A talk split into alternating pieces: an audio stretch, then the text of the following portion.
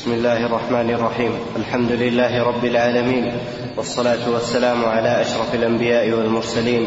وعلى اله وصحبه اجمعين قال شيخ الاسلام ابن تيميه رحمه الله تعالى في كتابه قاعده جامعه في توحيد الله واخلاص الوجه له والعمل له عباده واستعانه فصل وذلك ان الانسان بل وجميع المخلوقات عباد لله تعالى فقراء اليه مماليك له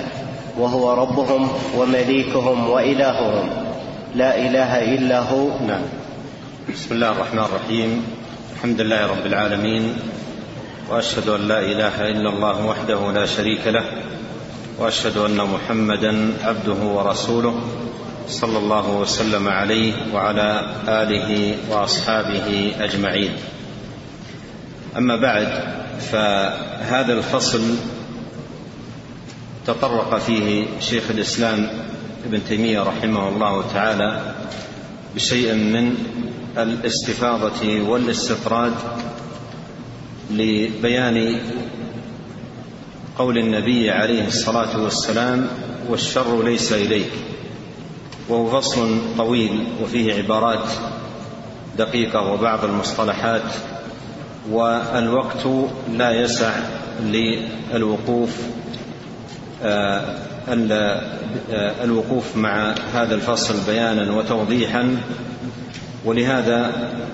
آه، نتجاوزه إلى الفصل الذي بعده في صفحة 29 عندكم و وسبق الإشارة إلى أن هذه الفصول أضيفت تتميما للفائدة يعني ليست جزءا من الكتاب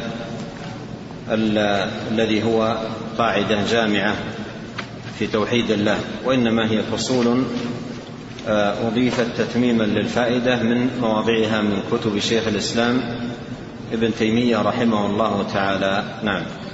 فصل إذا ظهر أن العبد وكل مخلوق فقير إلى الله محتاج إليه ليس فقيرا إلى سواه فليس هو مستغنيا بنفسه ولا بغيره ولا بغير ربه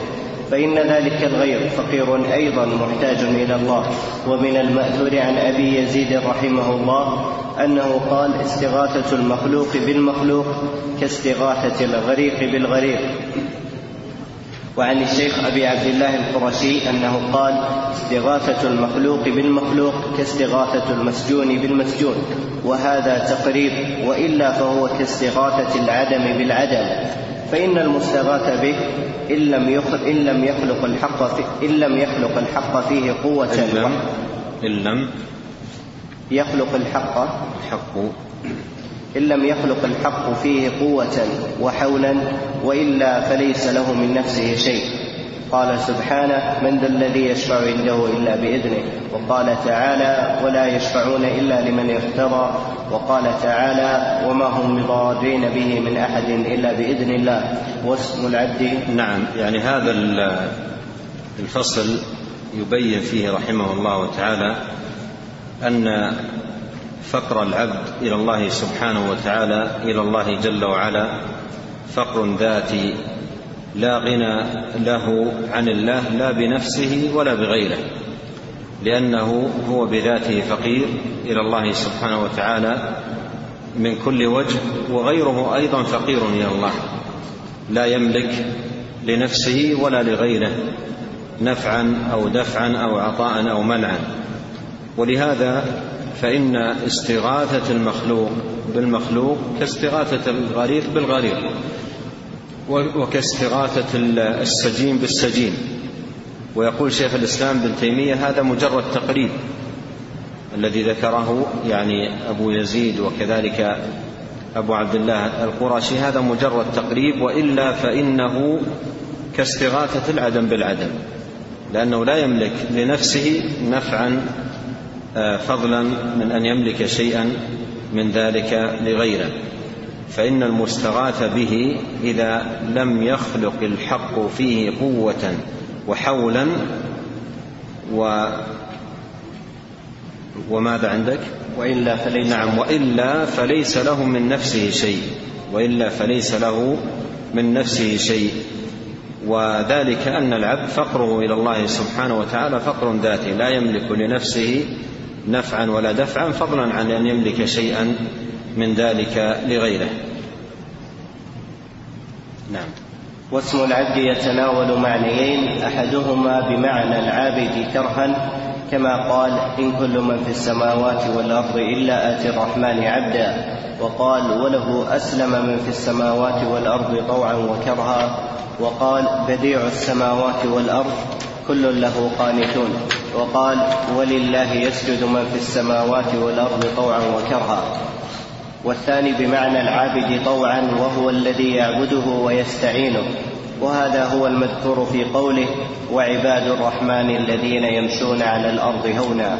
وقوله عينا يشرب بها عباد الله يفجرونها تفجيرا وقوله إن عبادي ليس لك عليهم سلطان وقوله إلا عبادك منهم المخلصين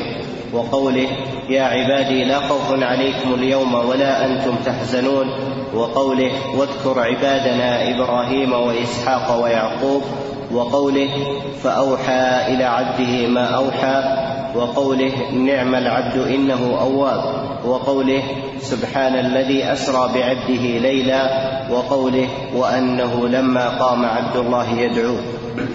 وهذه العبودية قد يخلو الإنسان منها وقد يخلو الإنسان منها تارة وأما الأولى فوصف لازم إذا أريد بها جريان القدر عليه جريان إذا أريد بها جريان القدر عليه وتصريف الخالق له نعم يقول رحمه الله تعالى العبد له إطلاقان العبد في النصوص له إطلاقان تارة يطلق العبد ويراد المعبد المذلل الذي آه، وصفه هنا بأنه العابد كرها ليس طوعا وإنما هي عبودية خضوع وذل لله تبارك وتعالى بمعنى أن الجميع طوع تدبيره سبحانه وتسخيره مشيئته فيهم نافذة قدرته شاملة لا يخرج عن أمره أحد سبحانه وتعالى فهذه عبودية لربوبية الله هذه عبودية لربوبية الله والعبد في من هذا النوع يقال له عبد باعتبار أنه عبد لله يقال له عبد باعتبار أنه معبد لله لا خروج له عن آه، تدبير الله وتسخيره فهو طوع تدبير الله سبحانه وتعالى وتسخيره ومن ذلكم قول الله عز وجل إن كل من في السماوات والأرض إلا آتى الرحمن عبدا هنا العبودية هي العبودية العامة التي هي عبودية لربوبية الله يدخل فيها المؤمن والكافر والبر والفاجر والعاصي والمطيع كلهم عبيد لله باعتبار ماذا باعتبار العبوديه العامه التي هي عبوديه لربوبيه الله كلهم عبيد لله اي خاضعون للمشيئه مشيئه الله فيهم نافذه وقدرته شامله ولا آه، حكم لاحد مع حكمه وما قضاه الله سبحانه وتعالى فيهم كائن لا محاله ماض في حكمك عدل في قضاءك فهذه العبودية تسمى العبودية العامة تسمى أيضا عبودية لربوبية الله والعبد من هذا النوع يقال له المعبد أو يقال له العابد كرها العابد كرها يعني ليس بمشيئة واختيار وإنما هو خضوع واستسلام آه، آه، خضوع واستسلام لامر الله سبحانه وتعالى النافذ الذي هو امره جل وعلا الكوني القدري هنا قال ات الرحمن عبدا والايه التي بعدها قال له اسلم ما في السماوات وفي الايه التي تليها قال قانتون كلا له قانتون والتي تليها قال ولله يسجد من في السماوات هذا كله يتعلق بالعبودية العامة هذا كله يتعلق بالعبودية العامة أما النوع الثاني وهو إطلاق العبودية بمعنى العابد إطلاق العبودية بمعنى العابد طوعا أي الذي قام بعبادة الله طوعا باختياره ورغبته ومشيئته إقبالا على طاعة الله قال وهو الذي يعبده ويستعينه ثم ذكر آيات أطلق فيها العبد بمعنى العابد مثل عباء وعباد الرحمن عين يشرب بها عباد الله إن عبادي ليس لك عليهم سلطان إلى تمام الآيات هذه كلها في آه، فيها أطلقت العبودية وأريد العابد طوعا قال رحمه الله وهذه العبودية قد يخلو الإنسان منها تارة الإشارة في قوله هذه العبودية أي التي بالمعنى الثاني الإشارة هنا أي العبودية التي بالمعنى الثاني التي هي العابد طوعا لله قال هذه قد يخلو الإنسان منها تارة وأما الأولى التي هي العبودية كرها العابد كرها الذي هو المعبد المذلل أما الأولى فوصف لازم ما معنى لازم لا ينفك عنه أي مخلوق وصف لازم أي لكل مخلوق لا ينفك لا يمكن أن يقال أن يخرج أي مخلوق عن هذه العبودية كل المخلوقات عبيد لله بهذا المعنى فهي وصف لازم لجميع المخلوقات نعم قال تعالى أفغير دين الله يبغون ولو لاحظ, لاحظ التوضيح قال إذا أريد بها جريان القدر عليهم وتصريف الخالق لهم هل يخرج شيء من المخلوقات عن جرائم القدر عليه وتصريف الخالق له هذا يشمل جميع المخلوقات نعم قال تعالى أفغير دين الله يبغون وله أسلم من في السماوات والأرض طوعا وكرها وإليه يرجعون وعامة السلف على أن المراد بالاستسلام استسلامهم له بالخضوع والذل لا مجرد تصريف الرب لهم كما في قوله ولله يسجد من في السماوات والأرض طوعا وكرها وهذا الخضوع والذل هو أيضا لازم لكل عبد لا بد له من ذلك وإن كان قد وإن كان قد يعرض قد يعرض يعرض وإن كان قد يعرض له أحيانا الإعراض عن ربه والاستكبار فلا بد له عند التحقيق من الخضوع والذل له لكن المؤمن يسلم له طوعا فيحبه ويطيع أمره والكافر إنما يخضع له عند رغبة ورهبة فإذا زال عنه ذلك أعرض عن ربه كما قال وإذا مس الإنسان الضر دعانا لجنبه أو قاعدا أو قائما فلما كشفنا عنه ضره مر كأن لم يدعنا إلى ضر مسه وقال واذا مسكم الضر في البحر ضل من تدعون الا اياه فلما نجاكم الى البر اعرضتم وكان الانسان كفورا وفقر المخلوق وعبوديته امر وفقر المخلوق وعبوديته امر نعم وفقر المخلوق وعبوديته أمر ذاتي لا وجود له بدون ذلك والحاجة ضرورية لكل لاحظ الآن تعريف الفقر الذي وصفه للمخلوق قال فقر المخلوق وعبوديته امر ذاتي امر ذاتي يعني ذات المخلوق لا تنفك عن ذلك هو فقره الى الله فقر ذاتي كما ان غنى الله غنى الله سبحانه وتعالى عن المخلوقات غنى ذاتي فالله غني والمخلوقات فقيرة وغنى الله عن المخلوقات غنى ذاتي وفقر المخلوقات إليه فقر ذاتي لا غنى لها عنه طرفة عين نعم والحاجة ضرورية لكل المصنوعات المخلوقات وبذلك هي أنها لخالقها وفاطرها إذ لا قيام لها بدونه وإنما يفترق الناس بشهود هذا الفقر والاضطراب وعزوبه عن قلوبهم وأيضا فالعبد فالعبد يفتقر إلى الله من جهة أيضا لاحظ هذه العبارة يقول وبذلك هي أنها لخالقها وفاطرها إذ قيام لها إذ لا قيام لها بدونه وإنما يفتقر الناس في شهود هذا الفقر كلهم فقير كلهم فقير إلى الله لكن الناس يختلفون منهم من يشهد هذا الفقر فقره إلى الله ومنهم من هو غافل لا يشهد هذا الفقر ومنهم من هو كافر لا يؤمن بذلك نعم وأيضا فالعبد يفتقر إلى الله من جهة أنه معبوده الذي يحبه حب إجلال وتعظيم فهو غاية مطلوبه ومراده ومنتهى همته ولا صلاح له إلا بهذا وأصل الحركات الحب والذي يستحق المحبة لذاته هو الله فكل من أحب مع الله شيئا فهو مشرك وحبه فساد وإنما الحب الصالح النافع حب الله والحب لله والإنسان فقير إلى الله من جهة عبادته له ومن جهة استعانته به للاستسلام والانقياد لمن أنت إليه فقير وهو ربك وإلهك فقر العبد إلى الله من هاتين الجهتين اللتين انتظمتهما الآية إياك نعبد وإياك نستعين فقير إلى الله لأن يعبده مخلصا له الدين وفقير إلى الله لأن يستعين به على هذه العبادة نعم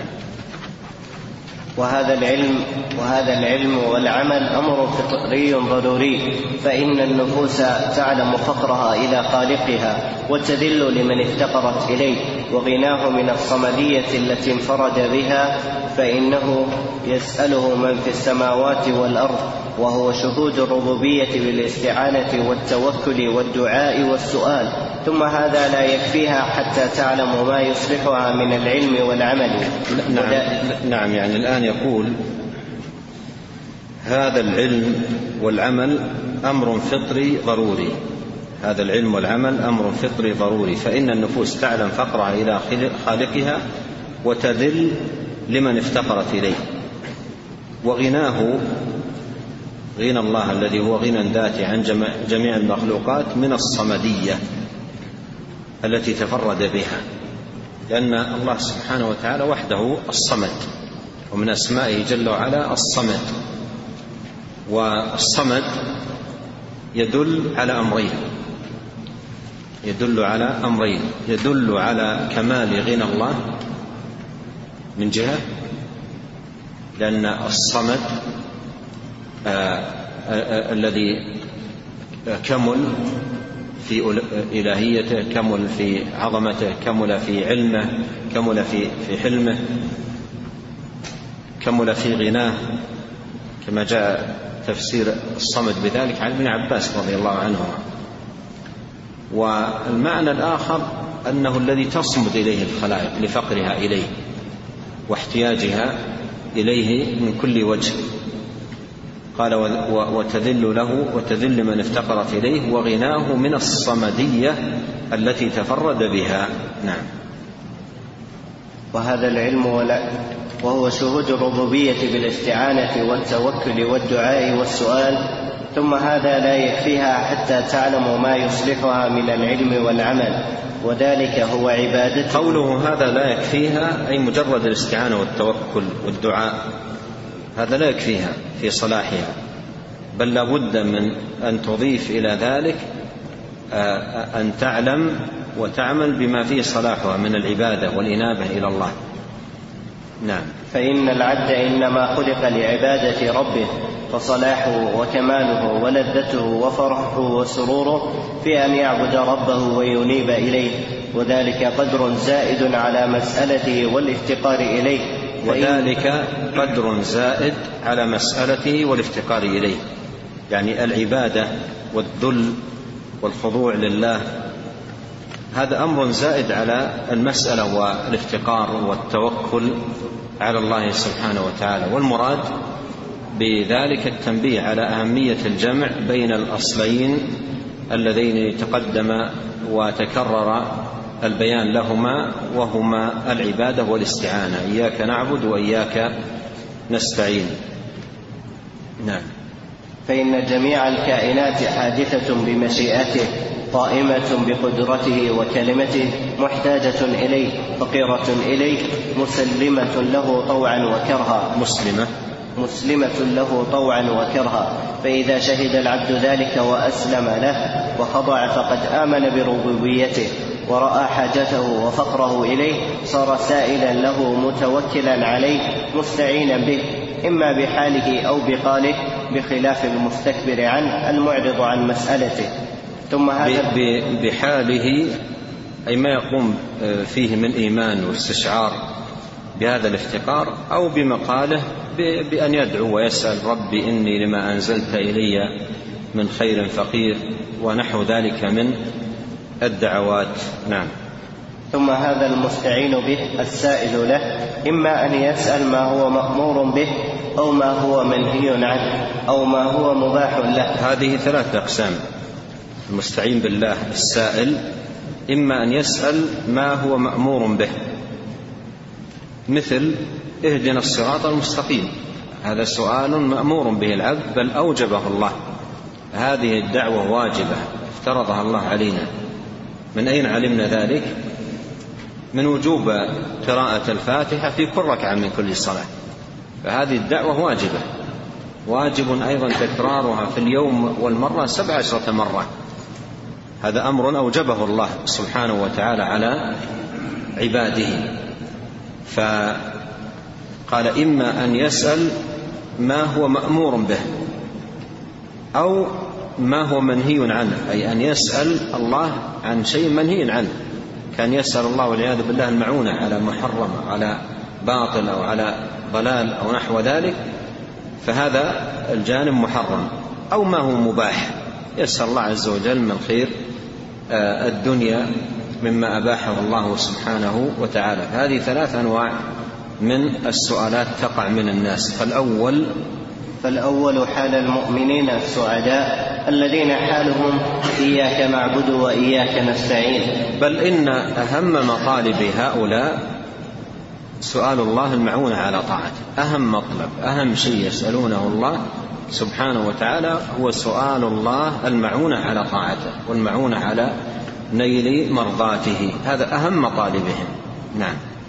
والثاني حال الكفار والفساق والعصاة الذين فيهم إيمان به وإن كانوا كفارا كما قال وما يؤمن أكثرهم بالله إلا وهم مشركون يقصد الكفار آه، يقصد الكفار المشركين المعنيين بهذه الآية وقوله وما يؤمن أكثرهم بالله أي ربا خالقا رازقا إلا وهم يشركون أي معه غيره في العبادة فالإيمان المذكور إيمانهم بربوبية الله والشرك المذكور شركهم في عبادة الله فوصفهم بالإيمان أي في الربوبية ووصفهم بالشرك أي في الألوهية أي في الألوهية وما يؤمن أكثرهم بالله أي ربا خالقا إلا وهم مشركون أي مشركون معه غيره في عبادته إلا وهم مشركون أي قد أشركوا معه غيره في عبادته ولهذا قال الله لهم في آية أخرى فلا تجعلوا لله أندادا وأنتم ماذا تعلمون أي لا تجعلوا لله شركاء في العبادة وأنتم تعلمون أنه لا خالق لكم غير الله نعم فهم مؤمنون برو... فهم مؤمنون بربوبيته مشركون في عبادته هذا شرح للآية شرح لمعنى قوله آه، يؤمن ومشرك هذا كله وصفوا به قال وما يؤمن أكثرهم بالله إلا وهم مشركون فما الإيمان الذي وصفوا به وما الشرك الذي وصفوا به قال فهم مؤمنون بربوبيته ولئن سألتهم من خلقهم ليقولن الله هذا إيمان بربوبية الله فهم مؤمنون بربوبيته مشركون في عبادته لأنه في باب العبادة أشركوا مع الله غيره من الأصنام والأوثان والمعبودات المتخذة نعم كما قال النبي صلى الله عليه وسلم لحسين الخزاعي يا حسين كم تعبد قال سبعة آلهة ستة في الأرض وواحد في السماء قال فمن الذي تعد لرغبتك ورهبتك قال الذي في السماء قال أسلم حتى أعلمك كلمة ينفعك الله بها فأسلم فقال قل اللهم ألهمني رشدي وقني شر نفسي رواه أحمد وغيره نعم آه هذا الحديث حديث عظيم جدا حديث آه،, آه في قصة حسين الخزاعي والد عمران بن حسين والد عمران بن حسين رضي الله عنهما حسين الخزاعي سأله النبي عليه الصلاة والسلام قبل أن يسلم هذا السؤال قال له يا حسين كم إلها تعبد كم الآلهة التي تعبدها قال سبعة سبعة آلهة ستة في الأرض وواحد في السماء ستة في الأرض وواحد في السماء قوله وواحد في السماء في إيمان المشركين بعلو الله في إيمان المشركين بعلو الله وأن الله في السماء ولهذا خاطبهم الله في القرآن بقوله أأمنتم من في السماء أن يخسف بكم الأرض ثم قال أم أمنتم من في السماء أن يرسل عليكم حاصبا فهذا فيه إقرار هؤلاء بأن الله سبحانه وتعالى في السماء يؤمنون آه، بعلوه وأنه آه، آه، مستو على العرش مستو على العرش هذه أمور باقية عندهم أما العلو فالفطرة تدل عليه وأما الاستواء فهو باق من آه، آه، إرث الأنبياء البقايا التي بقيت عندهم ولهذا تجد في بعض آه، في بعض شعرهم في بعض منثور كلامهم شواهد من ذلك نقلها أهل العلم رحمهم الله تعالى فالشاهد قوله سبعة ستة في الأرض ستة في الأرض أي أصنام أحجار في الأرض اللات والعزى ومناة وغيرها من هذه الأحجار وواحد في السماء أي الله سبحانه وتعالى لكن انظر إلى هذا السؤال العجيب من الإمام الناصح صلوات الله وسلامه وبركاته عليه قال فما الذي تعده لرغبتك ورهبتك من الذي تعده لرغبتك ورهبتك من الذي إذا اضطرتك الأمور وجاءتك المصائب العظيمة والأمور المدلهمة من من هؤلاء الذي تفزع إليه وحده ولا تفزع لغيره من الذي تعد لرغبتك ورهبتك قال الذي في السماء قال اترك كما جاء في رواية الحديث اترك الذي في الأرض وعبد الذي في السماء يعني هذا هذه المعبودات التي لا تعدها لرغبتك ولا رهبتك لعلمك انها في حال شدتك ورغبتك العظيمه ما تغنيك شيئا ما تغني نفسها فضلا عن ان تغنيك ولا تنجي نفسها فضلا عن ان تنجيك ولهذا من القصص التي تروى ان رجلا جاء من مسافه بعيده قاصدا صنما من الاصنام يعبده فلما وصل إلى ذلك الصنم وإذا فوق رأس الصنم ثعلب ويبول والبول يصب من فوق رأس الصنم إلى رجليه وجاء من مسافة بعيدة لماذا؟ لعبادته وعرض حاجته عليه فلما نظر هذا المنظر هاله وأدهشه وقال أرب يبول الثعلبان برأسه لقد هان من بالت عليه الثعالب ورجع وتركه وأعرض عنه أعرض عنه سبحان الله قرأت في قصص بعض الـ آه، بعض الـ آه، الهنادكة ممن أسلم سئل عن سبب إسلامه قرأتها مرة في قديما في أحد الصحف مقابلة معه قال لما كنت صغير دخلنا أنا والوالد المعبد فرأيت الأصنام التي الوالد يذهب ليعبدها ورأيت كلب يبول على رجل الصنم رأيت كلب يبول على قدميه يقول فمنذ ذلك اللحظة كرهت هذه العبادة قلت هذا الذي يقصد ويعبد ويبول على قدمه الكلب يقول من ذاك الوقت وأنا نفسي نفرت من ووقع في قلبي اعتقاد أن هذا دين باطل حتى من الله علي وهداني للإسلام فالشاهد أن أن هؤلاء يعني عندهم هذه التعلقات بالأصنام لكن الذي يعدونه للرغبة الشديدة وللرهبة ما يخافون منه هو الله الذي في السماء ولهذا تأتي الآيات الكثيرة إخبارا عنهم فإذا ركبوا في الفلك دعوا الله مخلصين له الدين ثم قال له النبي أسلم انظر الترغيب ما أجمله أسلم حتى أعلمك كلمة ينفعك الله بها أسلم حتى أعلمك كلمة ينفعك الله بها فأسلم فعلمه النبي صلى الله عليه وسلم هذه الدعوة الثمينة العظيمة قال قم قل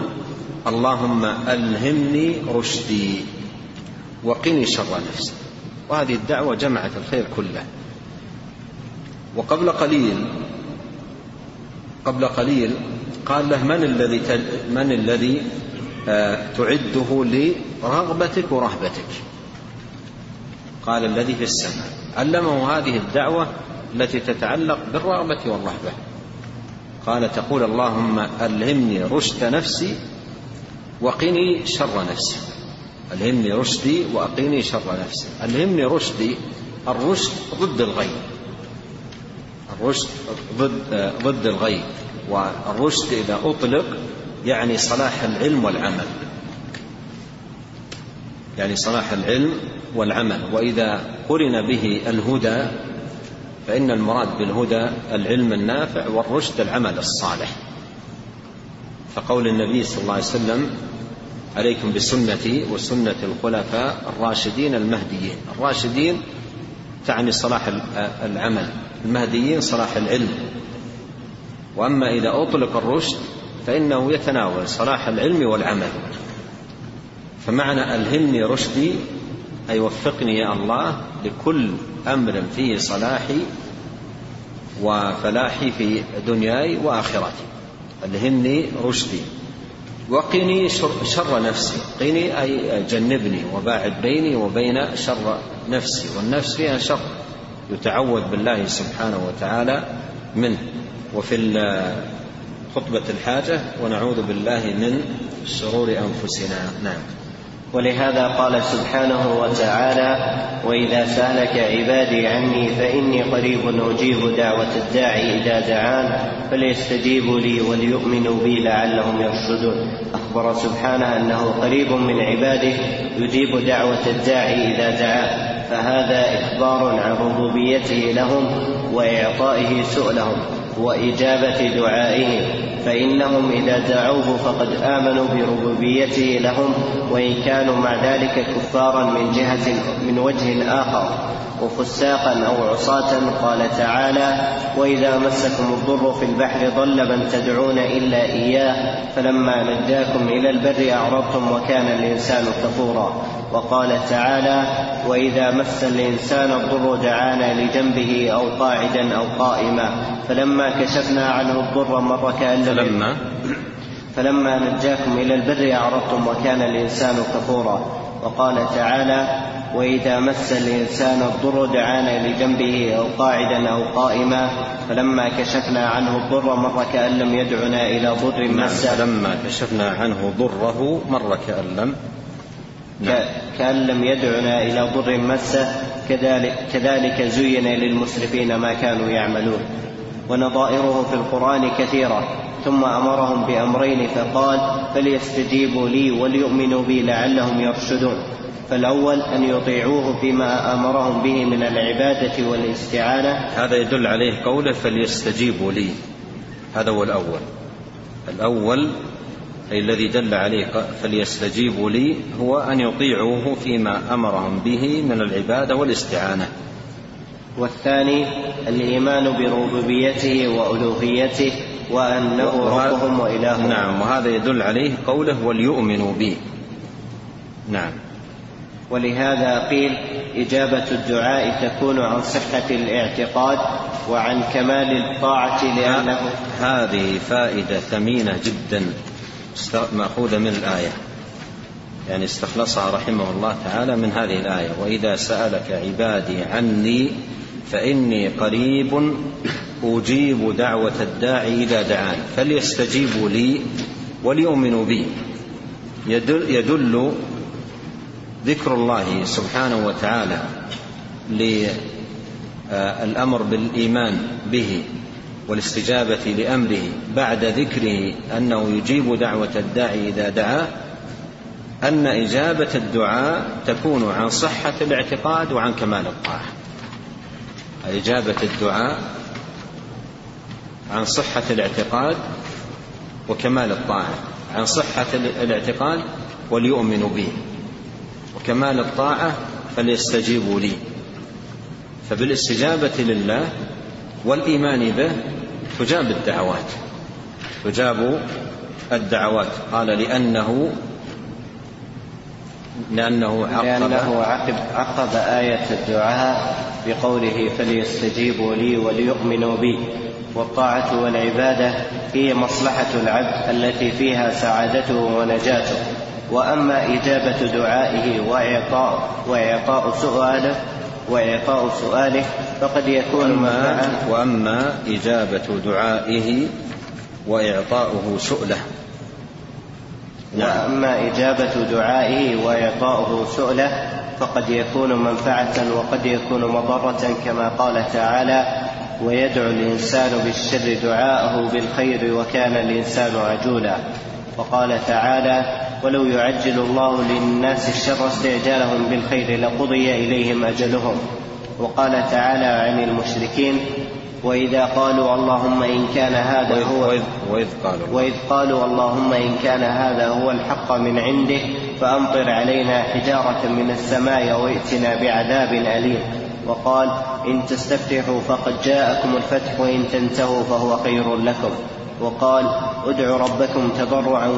وخفية إنه لا يحب المعتدين وقال واتل عليهم نبأ الذي آتيناه آياتنا فانسلخ منها فأتبعه الشيطان فكان من الغاوين ولو شئنا لرفعناه بها ولكنه أخلد إلى الأرض واتبع هواه الآية وقال فمن حاجك فيه من بعد ما جاءك من العلم فقل تعالوا ندعو أبناءنا وأبناءكم ونساءنا ونساءكم وأنفسنا وأنفسكم ثم نبتهل فنجعل فنجعل لعنة ثم الله نبتهل فنجعل ثم نبتهل فنجعل لعنة الله لعنة الله على الكاذبين وقال النبي صلى الله عليه وسلم لما دخل على أهل جابر فقال لا تدعوا على أنفسكم إلا بخير فإن الملائكة يؤمنون على ما تقولون نعم هذا الخبر في صحيح مسلم وهو في أهل أبي سلمة وليس في أهل جابر آل أبي سلمة في قصة وفاته نعم فصل فالعبد كما أنه فقير إلى الله دائما في إعانته وإجابة دعوته وإعطاء سؤاله وقضاء حوائجه وإعطائه سؤله وإعطائه سؤله وقضاء حوائجه السؤل السؤل هو المطلوب نعم وقضاء حوائجه وهو فقير إليه في أن يعلم ما في أن يعلم ما يصلحه وما هو الذي يقصده ويريده وهذا هو الأمر والنهي والشريعة وإلا فإذا قضيت حاجته التي طلبها وأرادها ولم تكن ولم تكن مصلحة له كان ذلك ضررا عليه وإن كان في الحال له فيه لذة ومنفعة فالاعتبار بالمنفعة الخالصة أو الراجحة وهذا قد عرفه الله ب... وهذا قد عرفه الله عباده برسله وكتبه علموهم وزكوهم علموا علموهم علموهم وزكوهم وزكوهم وزكوهم وأمروهم بما ينفعهم ونهوهم عما يضرهم وبينوا لهم أن مطلوبهم ومقصودهم ومعبودهم يجب أن يكون هو الله وحده لا شريك له كما أنه هو ربهم وخالقهم وأنهم كما كما أنه هو ربهم كما أنه هو ربهم وخالقهم وأنهم إن تركوا عبادته أو أشركوا به غيره خسروا وأنهم إن تركوا عبادته أو أشركوا به غيره خسروا نعم خسروا خسرانا مبينا وضلوا ضلالا بعيدا وكان ما أوتوه من قوة ومعرفة وجاه ومال وغير ذلك وإن كانوا فيه فقراء إلى الله مستعينين به عليه مقرين بربوبيته فإنه ضرر عليهم ولهم بئس المصير وسوء الدار و... نعم ولهم بئس المصير بئس المصير وسوء الدار نعم ولهم ولهم بئس المصير وسوء الدار وهذا هو الذي تعلق به الأمر الديني الشرعي والإرادة الدينية الشرعية كما تعلق الأول بالأمر الكوني القدري والإرادة الكونية القدرية والله سبحانه قوله قوله كما تعلق الأول أي الذي هو الافتقار إلى ربوبية الله واضطرارهم إليه في حوائجهم وقضاؤه سبحانه وتعالى لها فهذا امر يتعلق بالاراده الكونيه القدريه اما معرفه العبد بما خلق له واقباله على الله عباده وذلا وتوحيدا واخلاصا فهذا تعلقه بالاراده الدينيه الشرعيه والله سبحانه قد أنعم على المؤمنين بالإعانة والهداية والله والله والله سبحانه قد نعم نعم قد أنعم على المؤمنين بالإعانة والهداية فإنه بين لهم هداهم بإرسال الرسل وإنزال الكتب وأعانهم على اتباع ذلك علما وعملا كما من عليهم وعلى سائر الخلق بأن خلقهم ورزقهم وعافاهم ومن على أكثر الخلق بأن عرفهم ربوبيته لهم وحاجتهم إليه وأعطاهم سؤلهم وأجاب دعائهم دعاءهم وأجاب دعاءهم قال تعالى يسأله من في السماوات والأرض كل يوم هو في شأن فكل أهل السماوات والأرض يسألونه فصارت الدرجات أربعة نعم يعني الآن يقول رحمه الله تعالى اولا منه الله على اهل الايمان بالاعانه والهدايه الاعانه على العباده والطاعه والهدايه الى العلم النافع الذي فيه صلاحهم وفلاحهم في الدنيا والاخره وذلك بارسال الرسل وانزال الكتب هذه منه خص بها عباده المؤمنين ثم ذكر نوع آخر من المنة وهي منة الله عليهم أي على أهل الإيمان وعلى سائر الخلق بأنه خلقهم ورزقهم وعافاهم الأمر الثالث من على أكثر الخلق بأن عرفهم ربوبيته من على أكثر الخلق بأن عرفهم ربوبيته لهم وحاجتهم إليه وأعطاهم سؤلهم وأجاب دعاءهم لكن هذا التعريف لهم بربوبيه الله وهذه الاجابه لسؤل هؤلاء لا يكفي في ان يكون هؤلاء من اهل التوحيد ولا ينجيهم يوم القيامه من عذاب الله لان الله عز وجل يعطي المسلم والكافر سؤله يساله من في السماوات ومن في الارض كل يوم هو في شان يعطي هذا ويعطي هذا كلا نمد هؤلاء وهؤلاء من عطاء ربك وما كان عطاء ربك محظورا انظر كيف فضلنا بعضهم على بعض وللآخرة أكبر درجات وأكبر تفضيلا فإعطاء هؤلاء سؤلهم عن الكفار لا لا وتعريفهم بأن الله هو ربهم هذا لا لا يكفي بأن يكونوا موحدين ولا ينجي أيضا من عذاب الله سبحانه وتعالى يوم القيامه نعم فصارت الدرجات أربعة قوم لم يعبدوه ولم يستعينوه وقد خلقهم ورزقهم وعافاهم وقوم استعانوه فأعانهم ولم يعبدوه وقوم يعني استعانوه على مصالحهم الدنيوية نجاتهم من المهالك شفائهم من الأمراض إلى غير ذلك ولهذا الله يقول في خطاب هؤلاء أمن يجيب المضطر إذا دعاه ويكشف السوء ويجعلكم خلفاء الأرض ماذا يقولون الله مقرين بأن الذي يجيب المضطر ويكشف السوء الله وحده ولهذا قال قليلا ما تذكرون أي قليل تذكركم لو أنكم تتفكرون وتتعقلون لما عبدتم معه غيره وقد علمتم أنه هو الذي تفرد بإجابة الاضطرار وكشف السوء وحده تبارك وتعالى لا شريك له وقوم وقوم طلبوا عبادته وطاعته ولم يستعينوه ولم يتوكلوا نعم، عليه نعم طلبوا عبادته وطاعته لكنهم فرطوا في جانب آه، الاستعانة وذلك بالركون منهم إلى الأسباب وعدم اعتماد قلوبهم على مسبب الأسباب رب العالمين نعم والصنف الرابع الذين عبدوه واستعانوه فأعانهم على عبادته وهؤلاء أكمل الخلق عبدوه واستعانوه جمعوا بين العبادة والاستعانة إياك نعبد وإياك نستعين نعم وهؤلاء هم الذين آمنوا وعملوا الصالحات وقد بين سبحانه ما خص به المؤمنين في قوله حبب إليكم حبب إليكم الإيمان وزينه في قلوبكم وكره إليكم الكفر والفسوق والعصيان أولئك هم الراشدون والحمد لله رب العالمين وصلى الله على افضل المرسلين محمد واله وصحبه اجمعين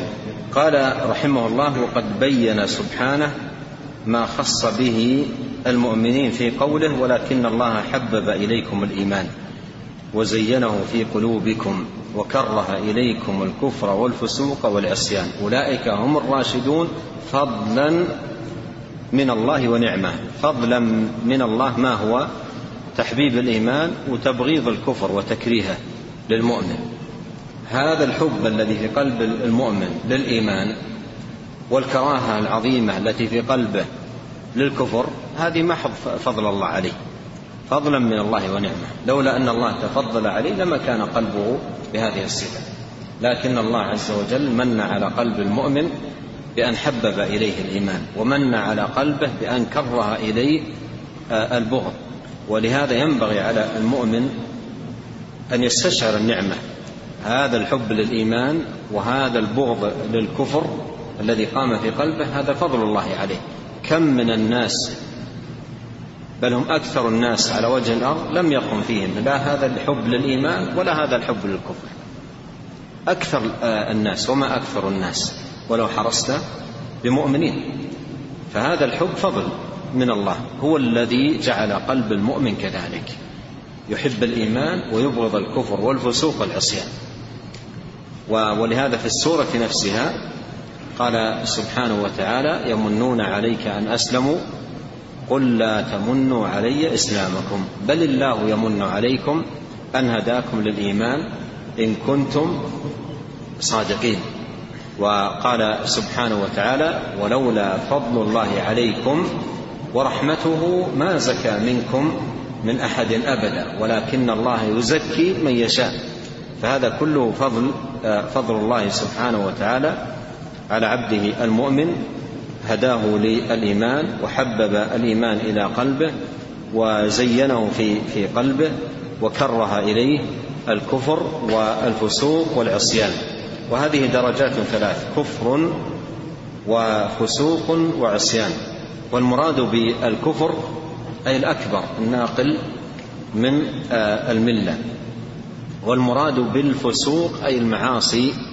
التي هي كبائر الذنوب وعظائم آه، الآثام والمراد بالعصيان ما دون ذلك ذكرت مرتبة بدأ بأخطرها ثم ما دونه ثم ما دونه وقوله أولئك هم الراشدون قد تقدم معنا الدعاء الذي علمه النبي صلى الله عليه وسلم لعمران آه، لحسين الخزاعي ألهمني رشد آه، ألهمني رشدي وقني شر نفسي ألهمني رشدي فالراشد هو الذي آه، آمن بالله وأحب الدين وكره الكفر والفسوق والعصيان وأقبل على طاعة الله مستشعرا المنة والفضل من الله سبحانه وتعالى ونسأل الله الكريم أن ينفعنا أجمعين بما علمنا وأن يزيدنا علما وأن لا يكلنا إلى أنفسنا طرفة عين وأن يصلح لنا شأننا كله اللهم اغفر لنا ولوالدينا ولمشايخنا وللمسلمين والمسلمات والمؤمنين والمؤمنات الأحياء منهم والأموات اللهم اقسم لنا من خشيتك ما يحول بيننا وبين معاصيك ومن طاعتك ما تبلغنا به جنتك ومن اليقين ما تهون به علينا مصائب الدنيا اللهم متعنا بأسماعنا وأبصارنا وقوتنا ما أحييتنا واجعله الوارث منا واجعل ثأرنا على من ظلمنا وانصرنا على من عادانا ولا تجعل مصيبتنا في ديننا ولا تجعل الدنيا اكبر همنا ولا مبلغ علمنا ولا تسلط علينا من لا يرحمنا سبحانك اللهم وبحمدك اشهد ان لا اله الا انت استغفرك واتوب اليك اللهم صل وسلم على عبدك ورسولك نبينا محمد واله وصحبه اجمعين